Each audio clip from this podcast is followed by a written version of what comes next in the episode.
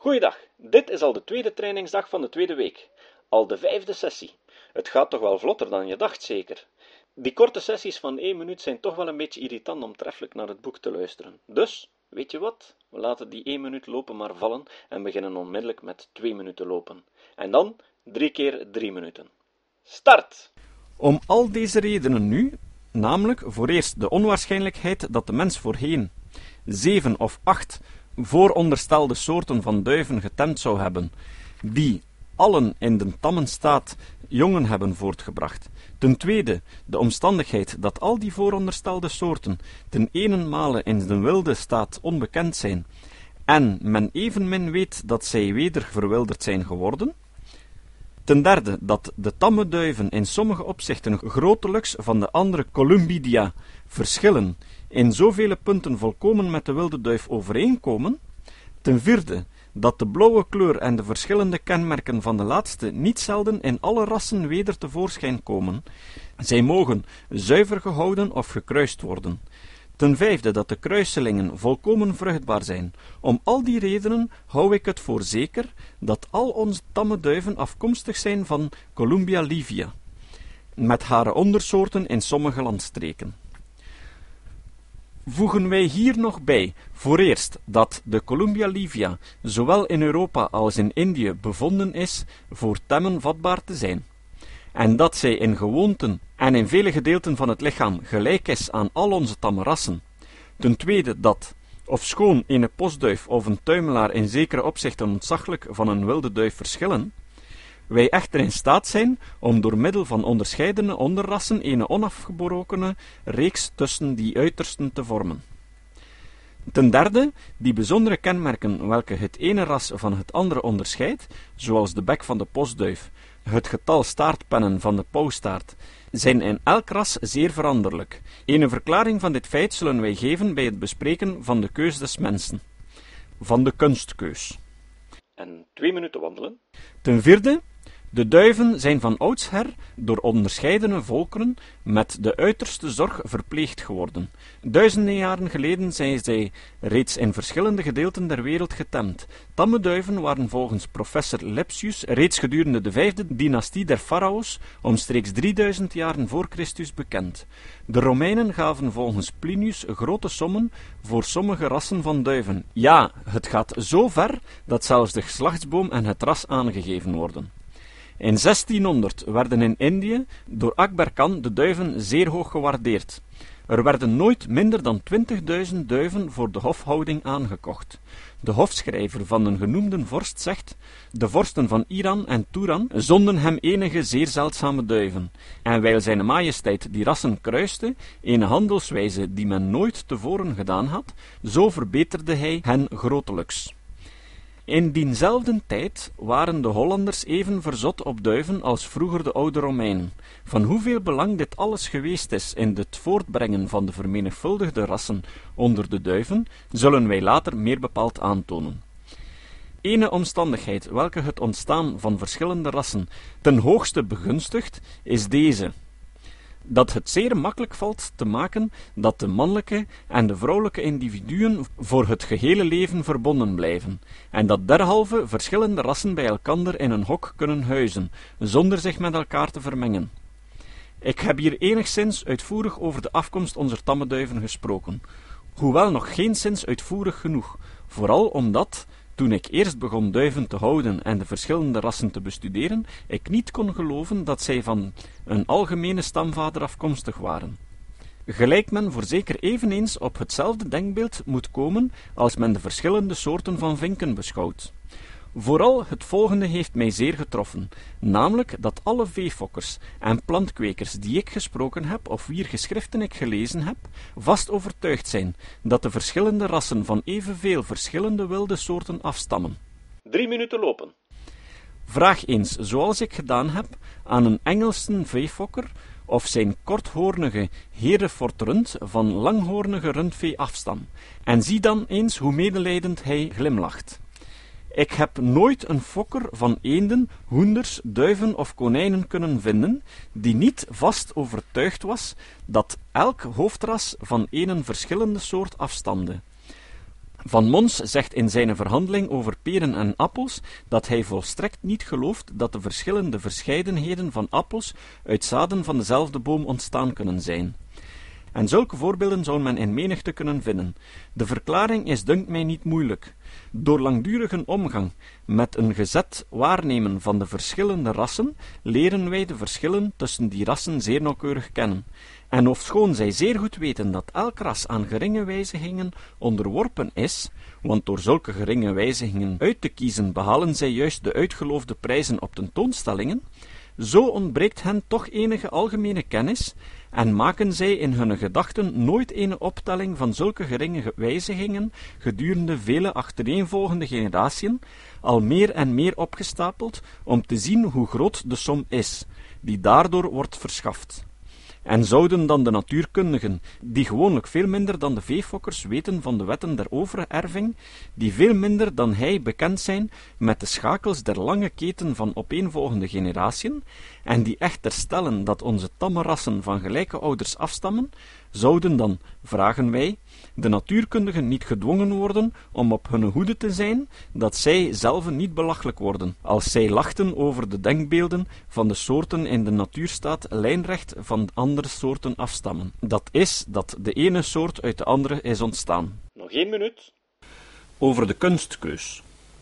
Laat ons nu eens vluchtig nagaan op welke weg de tamme rassen, het zij uit een soort, het zij uit verscheidene verwante soorten zijn ontstaan. Misschien zal de onmiddellijke invloed van uitwendige levensvoorwaarden en misschien zal ook de gewoonte daartoe enigszins meegewerkt hebben.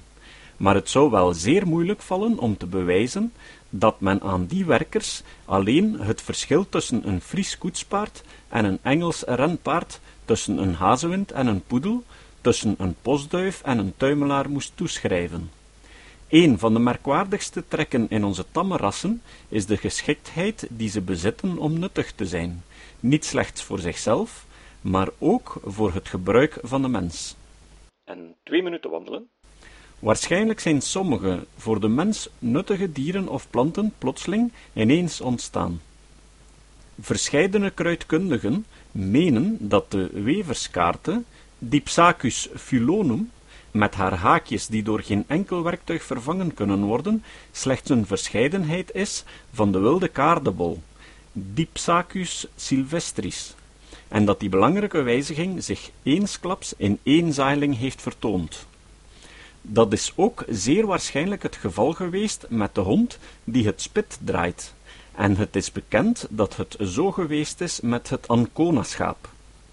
Maar als we het koetspaard vergelijken met het renpaard, de dromedaris met de kameel, de verschillende rassen van schapen geschikt voor lage weiden of voor dorre heiden, met zulke rassen waarvan de wol van het ene voor het ene doel en die van het andere voor het andere doel is geschikt, als we de verschillende rassen van honden, die op zo onderscheidene wijze voor de mens nuttig zijn, onderling vergelijken, of als we zien dat sommige hoenderrassen altijd eieren leggen en nooit broeds worden, of als we onze aandacht vestigen op de menigte graansoorten, boomvruchten, tuingroenten en bloeiende planten, voor de mens zo nuttig in onderscheidene jaargetijden en tot verschillende einden, of zo aangenaam voor het oog, dan, dunkt mij, worden we genoodzaakt aan iets meer dan aan toevallige verandering te denken.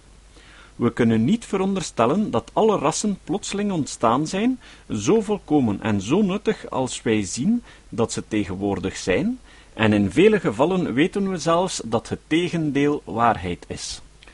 De sleutel van dit alles is het vermogen van de mens om telkens en onophoudelijk voorwerpen ter voortplanting uit te kiezen, en die zulke wijzigingen bezitten waarvan hij het beste nut kan trekken. De natuur schept de wijzigingen, maar de mens stapelt die in zekere richting op tot zijn voordeel. In deze zin mag men zeggen, maakt de mens de rassen die hem nuttig zijn. De grote macht van de mens in het wijzigen der rassen door zijn keus uit de individuen is geen sinds een vooronderstelde.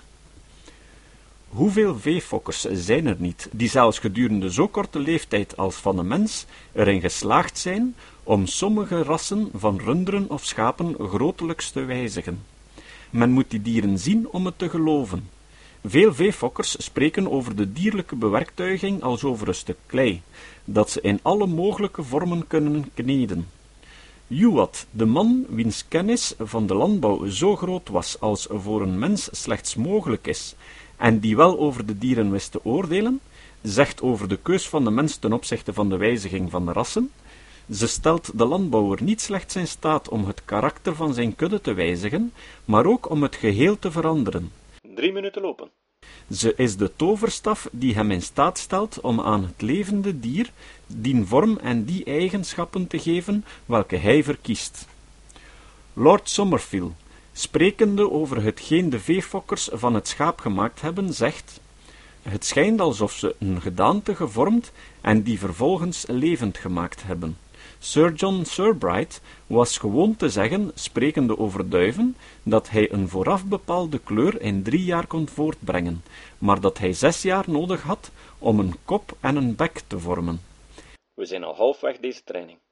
In Saxen stelt men zoveel belang in het doen van een goede keus ten opzichte van de merino-schapen, dat men er zelfs een soort van handwerk van maakt. De schapen worden op een tafel geplaatst en bekeken zoals een liefhebber een schilderij bekijkt. Dit geschiet driemaal in het jaar en de schapen worden telkens gemerkt en gerangschikt, zodat de besten uiteindelijk tot de voorteling worden uitgekozen. Wat de Engelse veefokkers reeds in deze gedaan hebben, wordt bewezen door de hoge prijzen die voor zulke beesten betaald worden welke een goede geslachtsboom kunnen vertonen, de zodanigen zijn reeds over bijna de gehele aarde verspreid geworden.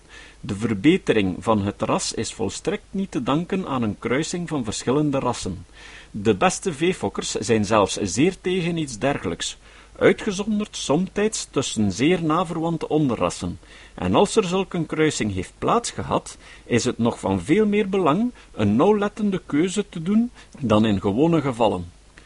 Als het doen van een keus niets meer was dan het uitzoeken van een ras en dat te doen voorttelen, gewis dan zou het zulke eenvoudige zaak zijn dat het niet de moeite waard was om erover te spreken. Nog één minuut? Nee, het belang van een goede keuze blijkt vooral in de grote uitkomsten die door de opstapeling naar één richting gedurende vele elkander opvolgende generaties verkregen worden. Een opstapeling van zulke verschillen, welke voor een ongeoefend oog volkomen onmerkbaar zijn, van zulke geringe verschillen, dat ik meer dan eens te vergeefs gepoogd heb die te kunnen ontdekken. Onder duizenden mensen is er zeker niet één die een blik heeft zeker genoeg en een oordeel geoefend genoeg om een goed veefokker te worden. Als hij die hoedanigheid heeft en hij bestudeert zijn onderwerp jarenlang en hij wijdt er zijn hele leven aan toe, dan, maar ook dan alleen, kan hij slagen en een grote verbetering doen ontstaan. Ontbreekt hem iets van dat alles, dan zal zijn moeite ongetwijfeld verloren zijn. Het is ongelooflijk hoeveel natuurlijke geschiktheid en hoeveel jaren van ondervinding er vereist worden om slechts een goed duivenfokker te worden. Drie minuten wandelen. Dezelfde beginsels en regels worden door de bloemkweker gevolgd, maar de wijzigingen die hij voortbrengt vertonen zich veel spoediger. Er is niemand die denkt dat onze schoonste gekweekte gewassen slechts verscheidenheden zijn, ontstaan door slechts één enkele wijziging van de moederplant. We kunnen bewijzen dat het zo niet is, vooral weten wij dat, om slechts één voorbeeld te noemen, van de kruisbessen, die eerst na vele generaties zo veredeld en groot van vrucht geworden zijn, als ze tegenwoordig voorkomen. We zien een ontzaglijke grote veredeling van verscheidene bloeiende gewassen, als men de bloemen van onze dagen vergelijkt met tekeningen die voor twintig of dertig jaren gemaakt zijn. Wanneer de zaadwinners zaad inzamelen, zoeken zij niet de beste planten uit, maar verkiezen ze juist zulke planten welke in het ene of het andere opzicht van de gewone afwijken. Die verlopen, zoals de bloemkwekers zeggen. Ook bij de dieren volgt men dezelfde regel, want niemand is wel zo dwaas van zijn slechtste beesten ter voorteling te verkiezen. Bij de planten heeft men verscheidene middelen om te kunnen zien hoe groot de uitwerkselen van een goede keus zijn, onder andere door in de bloemtuin de verschillende bloemen van de onderscheidene verscheidenheden derzelfde soort met elkander te vergelijken. Door in de moestuin een vergelijking te maken tussen de bladeren, de peulen, de knollen in verband met de bloemen van dezelfde soorten, door in de boomgaard de vruchten van één soort te vergelijken met de bladeren en bloemen van dezelfde soort. Immers, hoe verschillend zijn de bladeren der vele verscheidenheden van kool, en hoe gelijk zijn haar bloemen, hoe ongelijk zijn de bloemen van het viooltje, en hoe gelijk zijn de bladeren, hoeveel verschillen de vruchten van de onderscheidene kruisbessen in grootte, kleur, vorm en harigheid, en hoe weinig onderscheid is er in haar bloemen. Ik wil hiermee niet zeggen dat zulke verscheidenheden, die zich in een of ander opzicht grotelijks onderscheiden, daarom in het geheel ook niet in andere opzichten verschillen. Dit is nauwelijks ooit, ja, misschien nooit het geval. De wetten van het verband dat de onderscheidene delen in hun ontwikkeling verenigt, moeten nooit vergeten worden. Ze maken de afwijking min of meer algemeen, maar als regel mogen wij aannemen dat het aanhoudende uitkiezen van geringe verscheidenheden, het zij in de bladeren, in de bloemen of in de vruchten, rassen zal voortbrengen, die van elkander voornamelijk in die punten verschillen. Men zou de opmerking kunnen maken dat het zeker nog niet langer dan het drievierde gedeelte van een eeuw geleden is, sedert men begonnen is naar vaste grondstellingen voorwerpen ter voortplanting uit te kiezen. Het is waar dat men vooral in de laatste jaren daarop de aandacht heeft gevestigd. Ook is het gevolg daarvan betrekkelijk groot en voorspoedig geweest, maar het is geen waar dat het een nieuwe uitvinding is. Drie minuten lopen. In vele oudere werken vindt men bewijzen genoeg dat men in vorige tijden zeer goed wist hoe belangrijk een goede keus in deze was. In de eerste tijden der Engelse geschiedenis werden er dikwijls uitgezochte dieren in Engeland gevoed, en werden er wetten gegeven om de uitvoer van zulke dieren te beletten. Ook moesten de paarden, welke beneden zekere maat waren, gedood worden. In een oude Chinese encyclopedie vindt men het doen van een goede keus ten sterkste aanbevolen. Sommige klassieke Romeinse schrijvers bevatten beredeneerde voorschriften voor het kruisen der rassen. Uit enige plaatsen van het boek Genesis blijkt dat men in die vroege tijden reeds op de kleur der huisdieren lette. De wilden kruisen hun honden nu tegenwoordig met wilde canidae om het ras te verbeteren, en ook voorheen deden zij dat, zoals Plinius ons verhaalt. De wilden van Zuid-Afrika koppelen hun trekrossen naar de kleur, en hetzelfde doen de Eskimo's met hun honden. Livingstone verhaalt hoe hoog goede tamme rassen gewaardeerd worden door negers in het binnenland van Afrika, die nooit met Europeanen in betrekking hebben gestaan. Enige van die feiten tonen niet een toevallige voorkeur, maar ze bewijzen wel dat de voortplanting der huisdieren reeds in oude tijden zorgvuldig werd bewaakt, zoals ook tegenwoordig bij de ruwste wilden geschiet. Nog één minuut. Ook zou het wel vreemd zijn indien de aandacht van de mens nooit op de voortplanting der huisdieren was gevestigd geworden. Immers, de erfelijkheid van goede zowel als van slechte eigenschappen is merkbaar genoeg. In onze dagen zijn er veefokkers die, door volgens vaste grondstellingen hun fokdieren te kiezen en een bepaald doel voor ogen te houden, een nieuw onderras weten te vormen, voortreffelijker dan enig ander in dezelfde landstreek voorkomend ras. Maar van groter gewicht voor ons tegenwoordige doel is hetgeen wij onopzettelijke keus mogen noemen. Die onopzettelijke keus is niets dan een gevolg van de begeerte die door elke veefokker gekoesterd wordt, om de beste individuen te bezitten en te doen voorttelen. Iemand die patrijshonden wenst te bezitten, tracht natuurlijk goede te verkrijgen, en laat vervolgens de beste van zijn honden voorttelen maar hij heeft in het minst de bedoeling of de verwachting niet van het ras voortdurend te veredelen.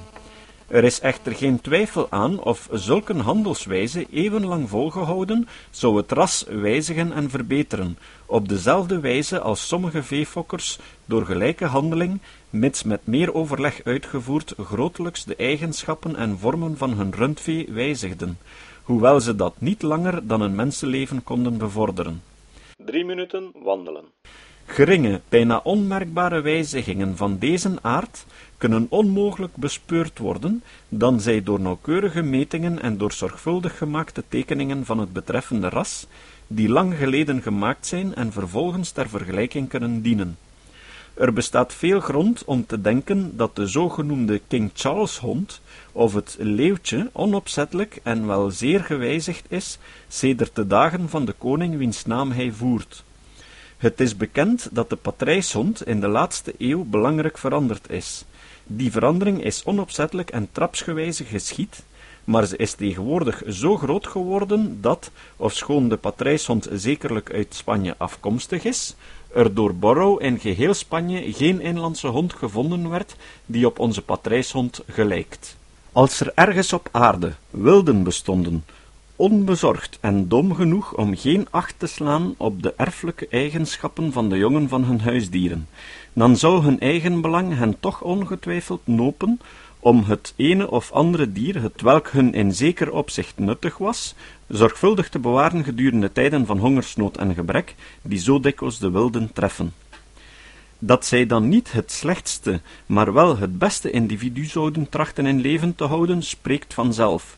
Zulke uitgezochte dieren brengen natuurlijk betere jongen voort dan de minder goeden. Ook in dit geval mag men derhalve zeggen dat er een soort van onbewuste of onopzettelijke keuze is geschied. De vuurlanders hechten zoveel waarde aan goede dieren, dat zij in tijden van gebrek liever oude vrouwen doden en eten, dan dat zij hun honden zouden slachten. Ook bij sommige planten is dezelfde trapsgewijze verbetering door het toevallig bewaard blijven van de beste individuen duidelijk te bespeuren. Bijvoorbeeld in de grootte en schoonheid van onze viooltjes, rozen, pelargoniums, dahlia's en anderen, vergeleken met oudere verscheidenheden en wel met de moederplanten. Er is niemand die ooit verwacht een Provence roos of een dahlia uit het zaad van een wilde plant te zullen bekomen. Er is niemand die ooit denkt een Brusselse peer uit het zaad van een wilde peer te zullen verkrijgen, hoewel het hem gelukken moge een armzalige zaailing, die als een wilde plant opgroeit, te bekomen uit het zaad van een gekweekte. Ofschoon de peer reeds vroeg gekweekt werd, schijnt die vrucht toch, volgens Plinius, niet zeer geacht te zijn geweest. De training zit er weer op voor vandaag. Overmorgen lopen we weer voor de laatste keer deze week.